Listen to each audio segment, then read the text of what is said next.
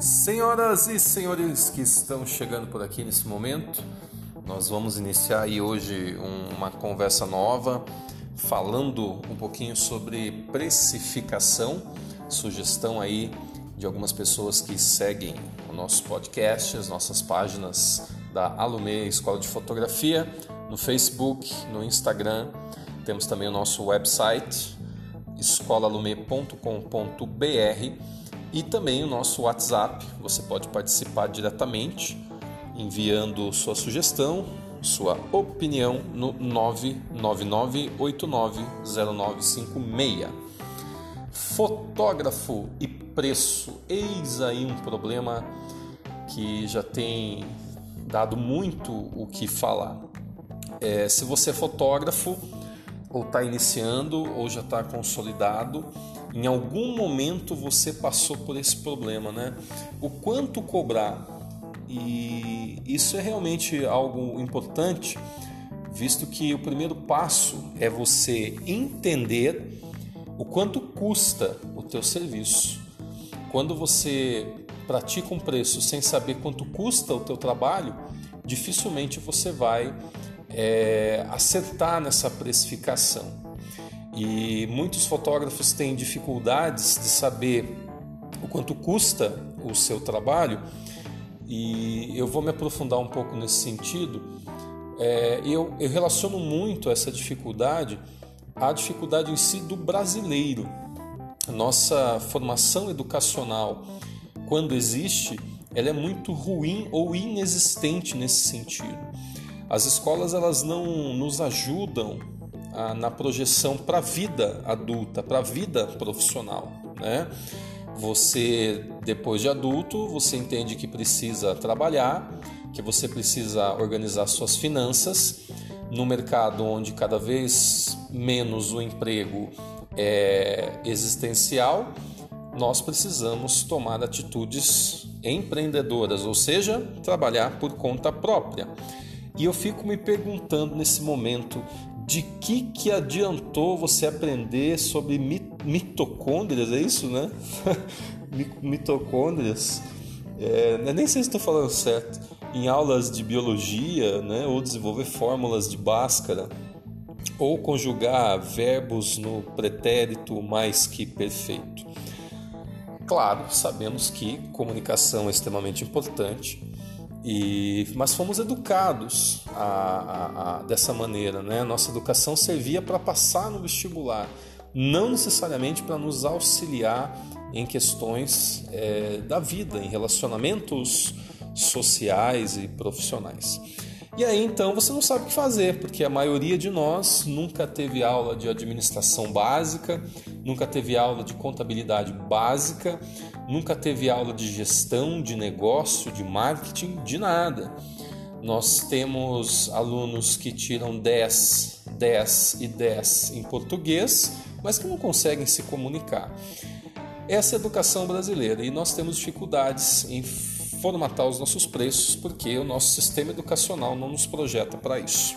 Bom, passando essa fase, eu vou entrar num, num segundo ponto a ser considerado, é, aonde muitos fotógrafos realmente não conseguem precificar seus preços porque não têm a mínima noção de quanto vale o seu trabalho. Abro um parênteses já para dizer para você que valor e preço são coisas bastante diferentes. Diferença de preço e valor está num exemplo que eu gosto de utilizar bastante. É, se amanhã, por exemplo, você que está pensando em comprar um carro, encontrar uma promoção aonde uma BMW zero quilômetro que costuma custar aí 400 mil reais vai estar na oferta por apenas 80 mil reais, puxa, se você não comprar, então você está sendo aí bobinho, né? Ah, mas tudo bem. Agora, é, note que nesse exemplo meu mora o seguinte, a seguinte questão. É, o fato de você estar tá pagando 80 mil reais por uma BMW não tira dela o valor que é 400 mil. Então, o valor dela é 400 mil reais e todo mundo sabe disso, mas o preço dela nesse momento é 80 mil. Quando você consegue criar uma política de valor para o seu trabalho, vai ficar muito mais fácil você conseguir lá na frente gerenciar a sua estratégia de preços para vender os seus serviços e as suas fotografias.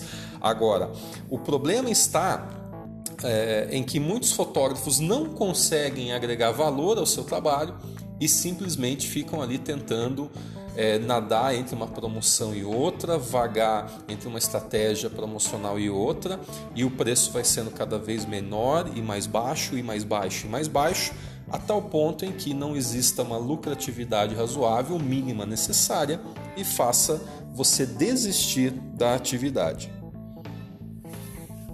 Uh, um segundo aspecto, na verdade já é um terceiro aspecto, é você avaliar é, o seu trabalho como negócio. Negócio. O fotógrafo que está por conta própria, ou seja, você é dono do seu empreendimento fotográfico, você não, não trabalha contratado por uma empresa, você não é um fotógrafo é, de mídia, como jornal ou revista, ou você não é um fotógrafo de uma assessoria de comunicação ou de uma agência de publicidade. Você mesmo precisa vender o seu trabalho. Então, nesse caso, você é um empreendedor. E eu sei que é muito gostoso nós dedicarmos uma atenção exclusiva para o aspecto artístico da fotografia, mas infelizmente isso tem gerado uma certa cegueira nos fotógrafos. Fotografar bem, investir na sua fotografia, para quem é empreendedor, é apenas um pequeno ponto a ser gerido. É mais fundamental, é mais importante que você cuide dos aspectos do negócio em si do que da, da fotografia.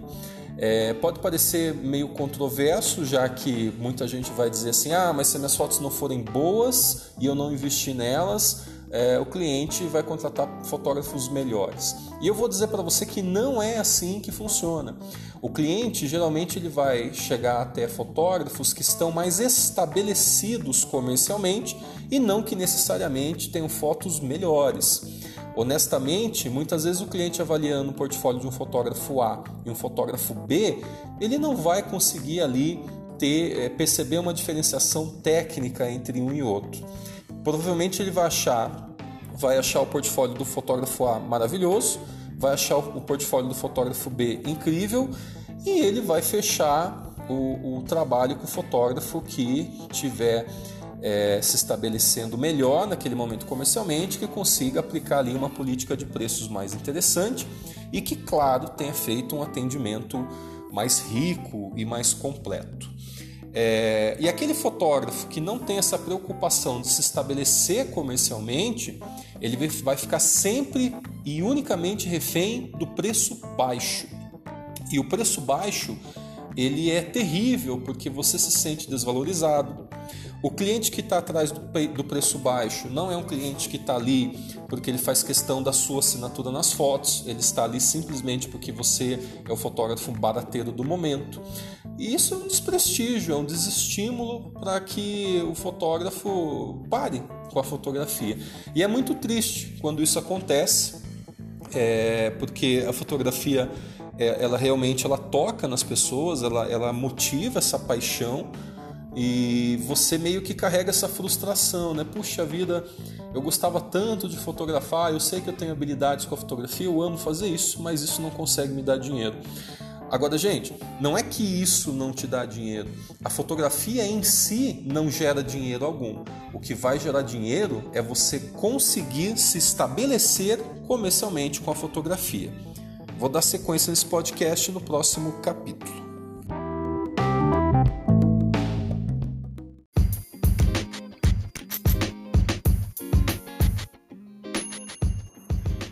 Dando então sequência a esse nosso bate-papo, essa nossa conversa sobre quanto cobrar e como cobrar, é...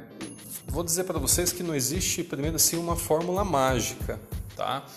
Muitas profissões, elas são regulamentadas, ou seja, é, existem leis, existem alguns direitos trabalhistas em cima dessas profissões que elas vão regir, por exemplo, valores mínimos a serem cobrados. É, várias profissões têm essas regulamentações, como a profissão, por exemplo, de dentista, de contador e de médico, é, de engenheiros, enfim. Várias profissões têm isso, tá? Mas a fotografia, a profissão de fotógrafo em si, ela não é regulamentada. Então, não existe uma convenção coletiva nacional ou estadual que defina, por exemplo, que o valor mínimo por um trabalho tem que ser X, Y ou Z. Cada um pratica o preço que quiser. Por um lado, isso é bom porque evita burocracias desnecessárias, mas por outro lado, isso é ruim, porque geralmente quando se tem uma convenção, existem pessoas ou lideranças que já estudaram a profissão, estudaram as áreas, estudaram o mercado e conseguem reger parâmetros mínimos para aquilo que deve ser cobrado, reservando e resguardando assim o vamos dizer, a, a integridade financeira e profissional do, do, do, fotógrafo. Mas isso não existe na nossa atividade. Existe apenas na categoria de fotojornalista, que é regido aí pelo jornalismo. Tá? Então, o jornalista em si tem sindicato, tem associação, tem é, piso salarial, etc. E tal. E nossa atividade como fotógrafo, com exceção do fotojornalista, não, não goza desses direitos. Bom, se nós não temos isso, o primeiro passo então é você conhecer como os preços são praticados de acordo com as áreas de atuação. Então, se você é um fotógrafo de ensaios, é, que tipos de ensaios você faz? Ensaio infantil, é newborn, é ensaio de casal, ensaio familiar, é ensaio de pets, é ensaio de sensualidade, é ensaio de modelos, para cada áreazinha, para cada sub-área dentro do, do ensaio fotográfico, existem alguns processos que são mais típicos, tá? É, então você vai acabar vinculando o seu preço aderindo a experiências de outros fotógrafos que já estão melhores estabelecidos nessa área. Então, por exemplo, o ensaio fotográfico adulto, vamos dizer assim, o chamado book, né? Nos anos 90 e no começo dos anos 2000 nós chamávamos de book. É, isso entrega a idade de, dessa pessoa que vos fala.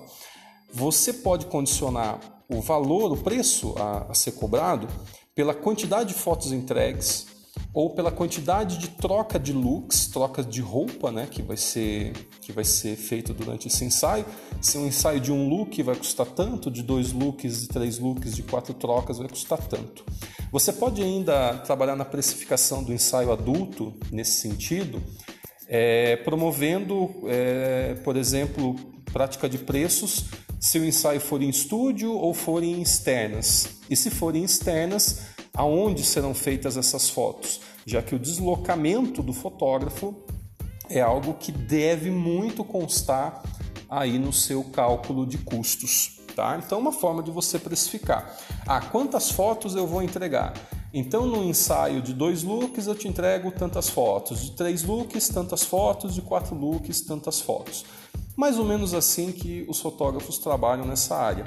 Já o ensaio newborn, por exemplo, não tem como você entregar muitas fotos, porque a, a variação ali de cliques é pequena.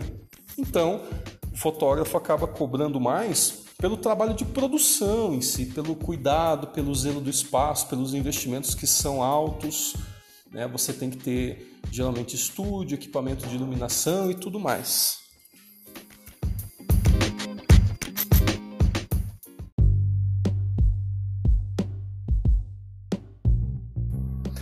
Já geralmente os trabalhos envolvendo eventos, o fotógrafo ele vai praticar seu preço primeiro tendo algumas informações como base.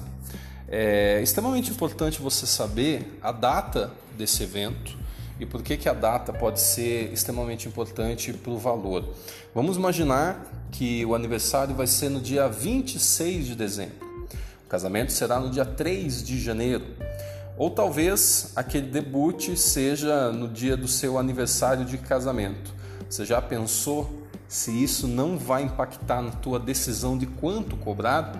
Talvez você tenha que abrir mão das férias com a família ou voltar mais cedo da praia para atender esse cliente. Obviamente, isso vai impactar na sua decisão na, na hora de formar um preço. Segundo ponto do evento é você sempre, sempre, sempre precisa saber, você deve saber sempre o local, aonde será esse evento. Porque o local do evento ele vai te dar um, um, já um, uma projeção econômica desse cliente. Ah, é um aniversário para 20 pessoas lá na garagem do Vozé. A avó vai tirar o corcel lá, vai tirar, lavar para sair o óleo do carro no chão, pendurar umas bexigas na parede e vai rolar lá tranquilo? Agora, se esse evento for num salão nobre da sua cidade, para 200 convidados, poxa, aí é claro que o preço vai ser outro, porque o perfil econômico desse cliente é outro. E por fim, como eu acabei de citar, você deve saber a quantidade de convidados desse evento. Você atender um evento para 30 pessoas, 40 é uma coisa. Para 100, 200, 300, 500 pessoas é outro evento, meu amigo. E aí eu vejo fotógrafos por aí que gostam de trabalhar com pacotes fechados de evento. Ah, feche o seu casamento até o dia tal e vai sair por tantos reais. Feche o seu aniversário com a gente e vai sair por tantos reais se você pagar à vista. Ó, como é que você vai precificar um evento se você não tem noção da quantidade de trabalho que esse evento vai te dar. Um evento, por exemplo, para 30 pessoas, você faz sozinho. Para 50 pessoas, talvez você faça sozinho. Agora, um evento para 200 convidados, você não vai conseguir fazer sozinho. Você vai precisar de pelo menos mais dois fotógrafos. Seria ideal para que você atendesse esse cliente. E esses fotógrafos não vão trabalhar de graça, tem que ser fotógrafos bons e irão receber por isso. Isso vai impactar diretamente no seu custo, meu querido. Você vai desgastar muito mais seu equipamento, as horas trabalhadas serão maiores e mais intensas. Uma coisa é você ficar três horas no evento de 30 convidados, outra coisa é você ficar três horas no evento de 200 convidados. Então, o fotógrafo de evento ele trabalha geralmente é, mais focado né, nessa questão do volume de trabalho que vai dar. E dentro desse volume de trabalho, nós vamos ter o perfil do cliente A, B e C. E o cliente D também. Tá? É, às vezes o fotógrafo pede oportunidade de ganhar melhor ou de ganhar mais, porque ele cria pacotes que isso é desnecessário em alguns segmentos. Agora, se você acredita que o seu método funciona, tudo bem. O importante é você estar tá feliz e realizado aí com a sua atividade. Mas para a maioria dos casos, a gente vê que isso não é assim tão interessante. Bom, saindo desse universo de ensaios e eventos, a gente tem outros campos da fotografia, como por exemplo a área, a área publicitária, onde é impossível você criar uma tabela de preços. É, o cliente, por vezes, ele tenta assim impor um sistema de trabalho que eu não acho muito legal não. Ele quer perguntar para o fotógrafo: ah, quanto que você cobra por hora? Pois olhe, é, eu na minha experiência jamais vou passar um preço por hora trabalhada sem saber do que se trata o serviço, tá? Porque uma hora você ficar clicando é, um prato de macarrão é uma coisa. Uma hora você ficar sobrevoando uma cidade num aviãozinho daqueles assim, sabe, teco-teco, que mal cabe você dentro, para fazer fotos aéreas é outra coisa, né? É, então é difícil você precificar por hora, por diária. É importante que você saiba o que, que é, do que se trata o trabalho, antes de você passar um preço. Você pode até cobrar por diária, você pode até cobrar por hora, mas a hora gasta para fazer algumas fotos de calçados num fundo infinito para um catálogo de, de, de, uma loja vai ser muito diferente de uma hora trabalhada para você fotografar, por exemplo, é, ambientes ou para você clicar eletroeletrônicos. Como é que você vai fotografar um fogão, meu querido? Como é que você vai iluminar esse eletroeletrônico? Como é que você vai tirar o reflexo do vidro, o brilho da lataria? Então é outro trabalho. Na área publicitária é muito difícil você precificar por diária. é importante você saber do que se trata o serviço antes de você passar seu preço, senão você pode cair aí numa enrascadinha, tá? Bom, como a gente viu, as áreas são muito distintas. E outra coisa que deve influenciar na, na sua precificação deve ser é, a sua marca como fotógrafo. Se você está começando agora, você provavelmente ainda não tem um, uma aceitação como marca. Tá? Existem alguns fotógrafos que já têm renome, então essa marca deles, o nome deles pesa no orçamento, porque um cliente nível A ele quer geralmente um fotógrafo do mesmo nível e ele está disposto a pagar por isso, tá? E geralmente as demandas de maior movimentação estão ali no meio do mercado, cliente nível B e C, que é aquele cliente que você deve disputar bastante, porque nesse miolo do mercado é onde concentram concentram-se o maior volume de, de trabalhos para os fotógrafos. E aí, se você não tem ainda uma marca é, para aplicar seu preço em cima, você vai ter que praticar uma política de preços mais ou menos baseada no seu investimento, no que você gastou até aqui de material, de tempo, de formação, tá? E colocar tudo isso numa planilha para você saber exatamente quais são os seus custos. Bateria desgasta, tem custo cada vez que você utiliza. A bateria da sua câmera também. O obturador da sua câmera desgasta, o sensor da sua câmera desgasta. Se você vai atender um cliente com o seu carro, você está gastando combustível, pneu, freio, amortecedor. É, e corre o risco ainda de sofrer ou causar um acidente, você tem que colocar isso em consideração. O computador onde você armazena suas fotos, você está gastando HD dele, consumindo espaço do HD. Você, que é um fotógrafo precavido, ainda sabe que tem que fazer backup, então você está gastando dois HDs, vamos dizer dessa forma. Isso sem contar é, horas trabalhadas no clique, horas trabalhadas na edição, aquele CDzinho que você vai comprar para entregar, aquele pendrive, aquela sacolinha tudo, tudo, tudo, tudo deve entrar na sua planilha de custos. Tem fotógrafos que cobram valores tão irrisórios para fazer um trabalho que se ele parar no posto e comprar duas águas e um Halls, acabou o dinheiro dele. Então é importante que você faça uma planilha muito certinha do que se trata, tá? E aí você vai conseguir ter uma noção melhor, melhor de quanto cobrar. É... Vou, fa vou fazer mais um podcast ainda falando disso, mas uma dica final que eu vou deixar aqui para você é que você sempre procure estar próximo de fotógrafos que você admira, para entender um pouquinho como é que é a política deles. Muita gente costuma se passar por cliente para pedir orçamento para fotógrafo. Aí tem gente que acha que é uma sacanagem, tem gente que acha que é um processo normal. Eu acredito que sempre vale mais você ser honesto. Então, chega no fotógrafo que você admira, fala: Ó, oh, estou tentando começar agora, quanto é que você está cobrando aí e tal. Por outro lado, esteja preparado, porque nem todo fotógrafo é tão receptivo dessa forma, né? Às vezes ele acha que você está querendo invadir, competir, destronar ele, né? Game of Thrones.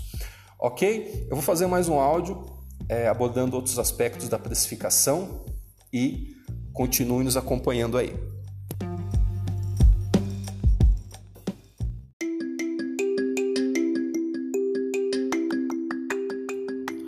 Amigo fotógrafo, estamos aí passando o meio, a metade do mês de janeiro e 2020 começa a tomar uma aceleração progressiva. Espero que essa aceleração aí já esteja pelo menos nos seus planos para esse ano de 2020, que quem sabe a gente não consegue transformar esse ano num ano totalmente especial para a nossa carreira, para o nosso desenvolvimento fotográfico. Falando em fotografia, esse podcast hoje tem aí várias sugestões de assuntos. Um deles da minha amiga Adriana, Adriana Cruz, fotógrafa lá da cidade de Carambeí. Ela perguntou para a gente como é que seria interessante entregar, fazer entrega do material ao cliente. Alguns fotógrafos entregam todas as fotos dos ensaios, outros entregam apenas algumas imagens. E ela gostaria aí de ouvir o que, que a gente pensa a respeito. Meu amigo também Flávio, Flávio Guimarães, perguntando sobre armazenamento desse, dos equipamentos fotográficos, os cuidados que a gente deve ter perdão, Flávio Rocha, viu? não é Flávio Guimarães não. É, como que a gente pode armazenar e cuidar dos equipamentos, afinal de contas é caro e a gente tem aí que zelar pelos nossos apetrechos profissionais. Entre outras cositas más que nós vamos falar aí, um abraço para o nosso amigo Geraldo, também sempre atento aí aos podcasts, aos meus queridos amigos fotógrafos aí, o Marcos Bastos, sempre participativo com sugestões, Bruno Cavazotti também aí presente no, no dia a dia das nossas, das nossas mensagens, das nossas dicas fotográficas. Peterson Strack, nosso mais novo membro da equipe aqui, o Gabriel também, Gabriel fazendo parte aqui do time Alumê.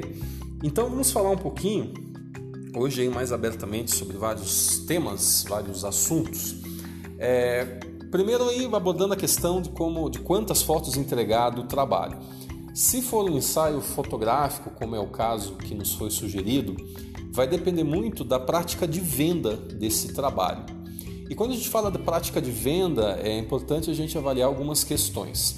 Supondo, supondo que é, no seu pacote de ensaio, se é que você tenha pacote, você é, prometeu lá 5, 10, 15 fotografias, então você vai entregar essas fotografias prometidas se quiser fazer um, um, né, um, um agazinho com o cliente ali, uma moralzinha com ele, um agradinho, você pode entregar uma foto ou duas fotos a mais, um porta-retrato, quem sabe, um brinde, alguma coisa assim, tá? É, então, aquilo que está já certo, já definido no, no pacote do ensaio, é aquilo que o cliente espera por receber. Porém, alguns fotógrafos têm uma prática diferente. Eles garantem lá, por exemplo, que vão entregar é, 10 fotos tratadas e o restante das fotos é, do ensaio aproveitáveis vão ser entregues, mas sem passar por tratamento. Então o cliente vai receber lá todas as fotos do ensaio e dentro dessas fotos algumas estarão tratadas de uma forma especial. Né? Então é uma maneira diferente de você entregar o teu trabalho. É, o que eu coloco em, em, em questão aqui para a gente pensar um pouquinho é se vale a pena você mostrar para o teu cliente as fotos sem o tratamento, já que as fotos sem o tratamento elas estão de certa forma inacabadas, tá? E claro que vai existir a situação A, aonde por exemplo é, as fotos são muito boas, a luz está muito boa, está muito bonita, está tudo muito legal e efetivamente há poucas melhorias a se fazer no tratamento. Nesse caso, o cliente pode nem perceber que as fotos não têm nenhum tipo de tratamento. Agora, existem alguns estilos de ensaio onde vai ficar evidente a falta de tratamento da foto, principalmente se o cliente não tem uma pele muito boa, você precisa ali fazer um trabalho de correção de pele mais intenso. É, se você deixou escapar ali a luz, algum errinho com a iluminação, se nós temos fotos subexpostas ou super expostas e você precisa corrigir isso aí para acertar a parte técnica mesmo do seu trabalho. Então, nesse caso B, aonde a foto sem estar finalizada pelo tratamento pode comprometer é, o entendimento que o cliente tem do seu trabalho, eu acho que você precisa reavaliar, tá? É, eu, honestamente, por muito tempo, eu entregava os ensaios da seguinte maneira: uma pasta com as fotos gerais, aproveitáveis, e uma pasta com as fotos que receberam um tratamento especial. É, honestamente, nunca tive problema com isso. Na maioria das vezes, o cliente utilizava as fotos que estavam com tratamento especial. Mas há muitos casos onde também o cliente acabava utilizando as fotos da outra pasta que não estavam tratadas. É, mas eu só faria a entrega das fotos que não estavam tratadas se eu realmente acreditasse que ela, apesar de não estar tratada, teria condição para publicação, teria um padrão de qualidade mínimo para ser publicado. E aí eu entregava sem problemas nenhum. É, se eu visse que a foto estava muito escura, ou estourada na luz, ou mal enquadrada, ou a expressão da pessoa não estava muito legal, eu deletava e não entregava essa fotografia. Hoje o meu trabalho é diferente. Hoje eu entrego apenas as fotos tratadas, é, prometo em torno de 20, 30 imagens, depende do rendimento do cliente, depende da quantidade de looks que a gente fotografa, e o cliente já sabe que vai receber aquela quantidade de fotografias. Mas é, se o, o, o fotógrafo está preocupado, por exemplo, é, se ele está entregando pouca foto ou muita foto, eu acredito que isso deve ser formulado ali na hora de você desenvolver os seus pacotes. É, se o cliente está satisfeito com a quantidade de fotos entregues, não tem por que você entupir ele com um monte de fotografia que às vezes ele nem vai utilizar. É muito bom que ele receba apenas o melhor do melhor do trabalho, the best of the best, o filé mignon da coisa. E não tem por que você entregar uma carne dura para o cliente se você pode entregar só ali o mignonzinho, só a picanha. Porém, cada fotógrafo vai desenvolver o seu estilo, não há uma regra absoluta. Até num, num, num podcast anterior eu comentei sobre entregar fotos impressas é, sem um, um, um álbum, sem um fotolivro, ou sem um porta-retrato, que às vezes o cliente não tem o que fazer com essas fotos. E alguns fotógrafos comentaram comigo que na área da fotografia infantil, por exemplo, algumas mães elas têm um álbum da criança e mães principalmente que sempre estão colocando seus filhos para serem fotografados, elas acabam criando esse álbum de recordação. Então essas fotos acabam tendo uma utilidade prática. Isso é muito bom e é sempre como eu digo, existem exceções, né? E essa é uma exceção aí muito interessante. Se o teu cliente, por exemplo, tem esse perfil de colecionar as fotos, porque ele já tem um álbum de recordação com toda a história do filho, então entregar a foto impressa pode ser sim uma alternativa interessante para o seu cliente. É, mesmo assim, a gente sabe que o grande volume de interesse hoje são pelas fotos digitais para serem compartilhadas nas redes sociais, tá? Não há uma regra, cada um vai entregar aquilo que achar mais interessante. Honestamente, eu penso que vale a pena você entregar o melhor do melhor. Hoje o meu entendimento é esse. Já fiz diferente, mas hoje o meu entendimento é de entregar apenas as fotos que estão bonitinhas e todas tratadinhas.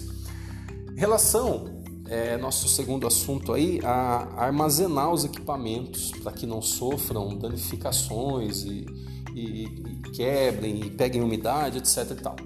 Ó, mais importante do que como você guarda é onde você utiliza, tá? Então eu vou explicar da seguinte forma: nós temos duas linhas de equipamentos, uma linha de equipamento de entrada intermediária e uma linha de equipamento mais profissional. A câmera fotográfica, por exemplo, de entrada, ela tem menos resistência às intempéries climáticas. Então ela sofre com mais facilidade com umidade, com calor excessivo, com poeira. E a câmera profissional ela já tem um corpo construído para aguentar mais é, esses fatores climáticos e ambientais. As lentes, por exemplo, alguns modelos, elas têm vedação atrás, elas são fechadinhas ali na baioneta. Você vai ver que tem um vidrinho que impede que poeira, umidade, sujeira entre para dentro da objetiva. As lentes mais básicas geralmente não têm essa proteção e acaba entrando ali muita poeira, muita sujeira e muita umidade dentro da lente, que com o tempo vai desenvolver bolor e você vai ter que mandar sua lente para uma especializada, uma empresa especializada, um técnico especializado desmontar para fazer a limpeza. Então, mais importante do que você, como você guarda, como você armazena, é onde você utiliza. Eu, por exemplo, sempre dou essa dica para que você tome muito cuidado ao estar em ambientes externos com muito vento, com muita poeira.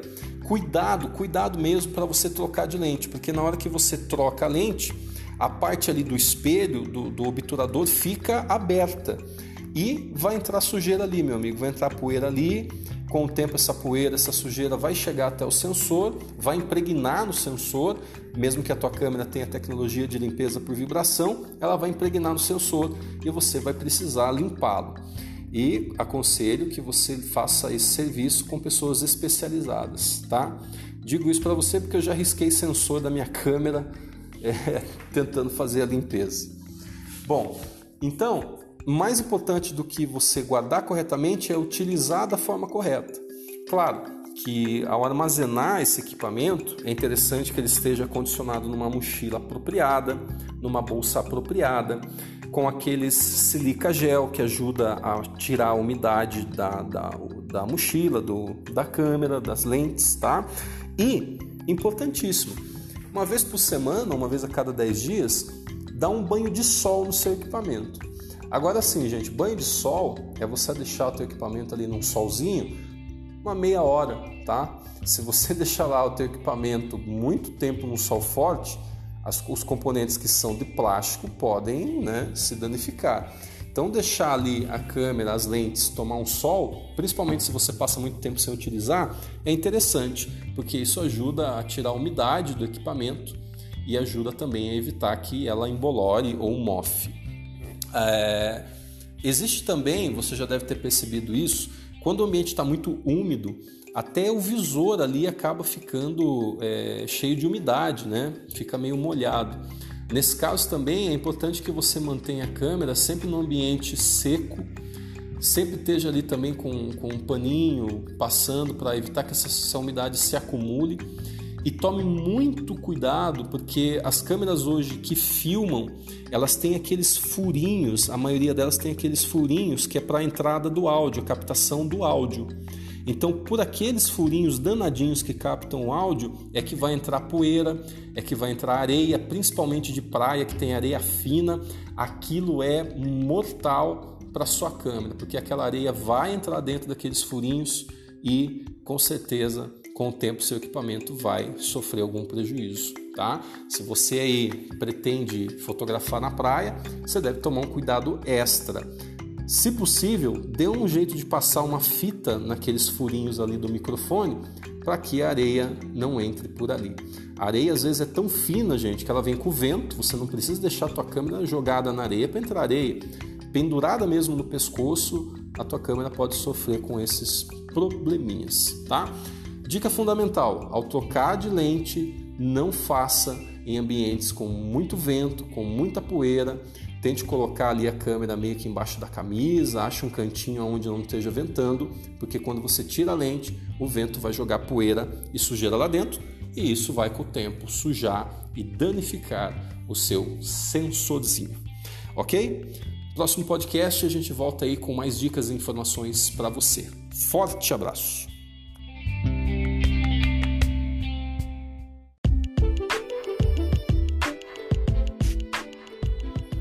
Amigo fotógrafo, estamos aí passando o meio, a metade do mês de janeiro e 2020 começa a tomar uma aceleração progressiva.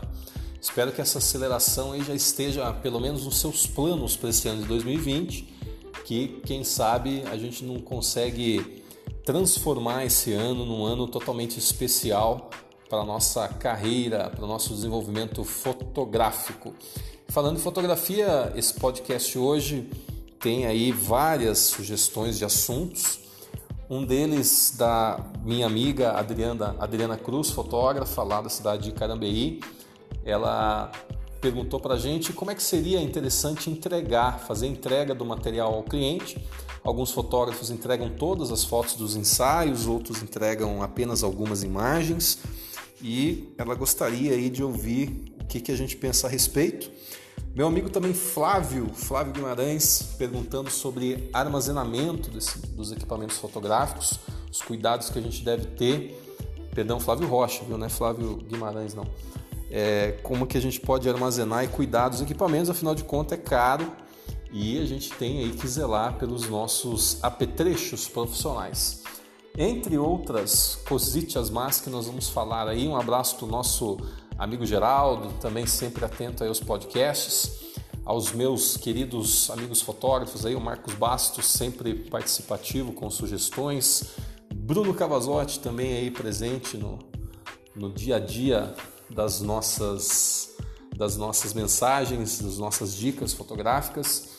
Peterson Strack, nosso mais novo membro da equipe aqui, o Gabriel também, Gabriel fazendo parte aqui do time Alumê. Então vamos falar um pouquinho hoje aí mais abertamente sobre vários temas, vários assuntos. É, primeiro aí abordando a questão de como, de quantas fotos entregar do trabalho. Se for um ensaio fotográfico, como é o caso que nos foi sugerido, vai depender muito da prática de venda desse trabalho. E quando a gente fala da prática de venda, é importante a gente avaliar algumas questões. Supondo, supondo que é, no seu pacote de ensaio, se é que você tenha pacote, você é, prometeu lá 5, 10, 15 fotografias, então você vai entregar essas fotografias prometidas. Se quiser fazer um, um, né, um, um Hzinho com o cliente ali, uma moralzinha com ele, um agradinho, você pode entregar uma foto ou duas fotos a mais, um porta-retrato, quem sabe, um brinde, alguma coisa assim, tá? É, então, aquilo que está já certo, já definido no, no pacote do ensaio, é aquilo que o cliente espera por receber. Porém, alguns fotógrafos têm uma prática diferente. Eles garantem lá, por exemplo, que vão entregar é, 10 fotos tratadas e o restante das fotos é, do ensaio aproveitáveis vão ser entregues, mas sem passar por tratamento. Então, o cliente vai receber lá todas as fotos do ensaio e dentro dessas fotos algumas estarão tratadas de uma forma especial. Tá? Então é uma maneira diferente de você entregar o teu trabalho. É, o que eu coloco em, em, em questão aqui para a gente pensar um pouquinho é se vale a pena você mostrar para o teu cliente as fotos sem o tratamento, já que as fotos sem o tratamento elas estão de certa forma inacabadas, tá? E claro que vai existir a situação A, aonde por exemplo é, as fotos são muito boas, a luz está muito boa, está muito bonita, está tudo muito legal e efetivamente há poucas melhorias a se fazer no tratamento. Nesse caso, o cliente pode nem perceber que as fotos não têm nenhum tipo de tratamento. Agora, existem alguns estilos de ensaio onde vai ficar evidente a falta de tratamento da foto, principalmente se o cliente não tem uma pele muito boa, você precisa ali fazer um trabalho de correção de pele mais intenso, é, se você deixou escapar ali a luz, algum errinho com a iluminação, se nós temos fotos subexpostas ou super expostas e você precisa corrigir isso aí para acertar a parte técnica mesmo do seu trabalho. Então, nesse caso B, aonde a foto sem estar finalizada pelo tratamento pode comprometer é, o entendimento que o cliente tem do seu trabalho, eu acho que você precisa reavaliar, tá? É, eu, honestamente, por muito tempo, eu entregava os ensaios da seguinte maneira: uma pasta com as fotos gerais, aproveitáveis, e uma pasta com as fotos que receberam um tratamento especial. É, honestamente, nunca tive problema com isso. Na maioria das vezes, o cliente utilizava as fotos que estavam com tratamento especial. Mas há muitos casos onde também o cliente acabava utilizando as fotos da outra pasta que não estavam tratadas.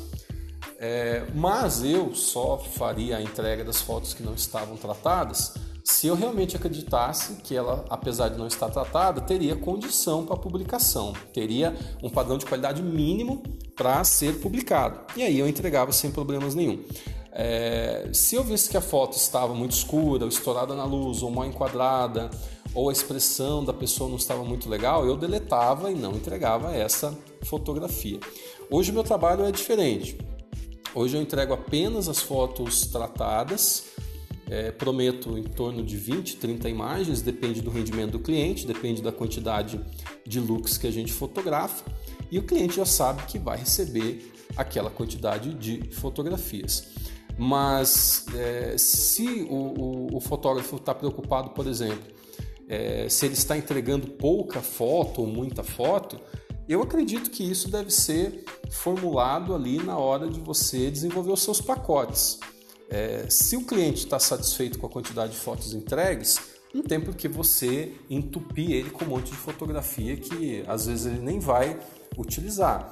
É muito bom que ele receba apenas o melhor do melhor do trabalho, the best of the best, o filé mignon da coisa.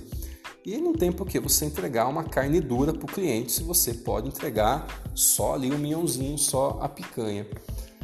Porém, cada fotógrafo vai desenvolver o seu estilo, não há uma regra absoluta. Até num, num, num podcast anterior eu comentei sobre entregar fotos impressas é, sem um, um, um, álbum, ou sem um fotolivro, ou sem um porta-retrato, e que às vezes o cliente não tem o que fazer com essas fotos. E alguns fotógrafos comentaram comigo que na área da fotografia infantil, por exemplo, Algumas mães elas têm um álbum da criança e mães principalmente que sempre estão colocando seus filhos para serem fotografados, elas acabam criando esse álbum de recordação. Então essas fotos acabam tendo uma utilidade prática. Isso é muito bom e é sempre como eu digo, existem exceções, né? E essa é uma exceção aí muito interessante. Se o teu cliente, por exemplo, tem esse perfil de colecionar as fotos, porque ele já tem um álbum de recordação com toda a história do filho, então entregar a foto impressa pode ser sim uma alternativa interessante para o seu cliente. É, mesmo assim, a gente sabe que o grande volume de interesse hoje são pelas fotos digitais para serem compartilhadas nas redes sociais, tá? Não há uma regra, cada um vai entregar aquilo que achar mais interessante. Honestamente, eu penso que vale a pena você entregar o melhor do melhor. Hoje o meu entendimento é esse. Já fiz diferente, mas hoje o meu entendimento é de entregar apenas as fotos que estão bonitinhas e todas tratadinhas. Relação é nosso segundo assunto aí, a armazenar os equipamentos para que não sofram danificações e, e, e quebrem, e peguem umidade, etc. E tal. Ó, mais importante do que como você guarda é onde você utiliza. Tá? Então eu vou explicar da seguinte forma: nós temos duas linhas de equipamentos, uma linha de equipamento de entrada intermediária e uma linha de equipamento mais profissional. A câmera fotográfica, por exemplo, de entrada, ela tem menos resistência às intempéries climáticas, então ela sofre com mais facilidade com umidade, com calor excessivo, com poeira. E a câmera profissional ela já tem um corpo construído para aguentar mais é, esses fatores climáticos e ambientais. As lentes, por exemplo, alguns modelos, elas têm vedação atrás, elas são fechadinhas ali na baioneta. Você vai ver que tem um vidrinho que impede que poeira, umidade, sujeira entre para dentro da objetiva. As lentes mais básicas geralmente não têm essa proteção e acaba entrando ali muita poeira, muita sujeira e muita umidade dentro da lente, que com o tempo vai desenvolver bolor e você vai ter que mandar sua lente para uma especializada, uma empresa especializada, um técnico especializado desmontar para fazer a limpeza. Então, mais importante do que você, como você guarda, como você armazena, é onde você utiliza. Eu, por exemplo, sempre dou essa dica para que você tome muito cuidado ao estar em ambientes externos, com muito vento, com muita poeira. Cuidado, cuidado mesmo para você trocar de lente, porque na hora que você troca a lente, a parte ali do espelho, do, do obturador, fica aberta. E vai entrar sujeira ali, meu amigo, vai entrar poeira ali, com o tempo, essa poeira, essa sujeira vai chegar até o sensor, vai impregnar no sensor, mesmo que a tua câmera tenha tecnologia de limpeza por vibração, ela vai impregnar no sensor e você vai precisar limpá-lo. E aconselho que você faça esse serviço com pessoas especializadas, tá? Digo isso para você porque eu já risquei sensor da minha câmera é, tentando fazer a limpeza. Bom, então mais importante do que você guardar corretamente é utilizar da forma correta. Claro que ao armazenar esse equipamento é interessante que ele esteja condicionado numa mochila apropriada, numa bolsa apropriada, com aqueles silica gel que ajuda a tirar a umidade da, da, da mochila, do, da câmera, das lentes, tá? E, importantíssimo, uma vez por semana, uma vez a cada 10 dias, dá um banho de sol no seu equipamento. Agora sim, gente, banho de sol é você deixar o teu equipamento ali num solzinho uma meia hora, tá? Se você deixar lá o teu equipamento muito tempo no sol forte, as, os componentes que são de plástico podem né, se danificar. Então deixar ali a câmera, as lentes tomar um sol, principalmente se você passa muito tempo sem utilizar, é interessante, porque isso ajuda a tirar a umidade do equipamento e ajuda também a evitar que ela embolore ou mofe. É, existe também, você já deve ter percebido isso, quando o ambiente está muito úmido, até o visor ali acaba ficando é, cheio de umidade, né? Fica meio molhado. Nesse caso também é importante que você mantenha a câmera sempre no ambiente seco, sempre esteja ali também com, com um paninho passando para evitar que essa, essa umidade se acumule E tome muito cuidado porque as câmeras hoje que filmam, elas têm aqueles furinhos, a maioria delas tem aqueles furinhos que é para a entrada do áudio, a captação do áudio. Então, por aqueles furinhos danadinhos que captam o áudio, é que vai entrar poeira, é que vai entrar areia, principalmente de praia que tem areia fina. Aquilo é mortal para sua câmera, porque aquela areia vai entrar dentro daqueles furinhos e com certeza com o tempo seu equipamento vai sofrer algum prejuízo, tá? Se você aí pretende fotografar na praia, você deve tomar um cuidado extra. Se possível, dê um jeito de passar uma fita naqueles furinhos ali do microfone para que a areia não entre por ali. A areia às vezes é tão fina, gente, que ela vem com o vento, você não precisa deixar a tua câmera jogada na areia para entrar areia. Pendurada mesmo no pescoço, a tua câmera pode sofrer com esses probleminhas, tá? Dica fundamental: ao trocar de lente, não faça em ambientes com muito vento, com muita poeira. Tente colocar ali a câmera meio que embaixo da camisa, ache um cantinho onde não esteja ventando, porque quando você tira a lente, o vento vai jogar poeira e sujeira lá dentro, e isso vai com o tempo sujar e danificar o seu sensorzinho. Ok? Próximo podcast a gente volta aí com mais dicas e informações para você. Forte abraço!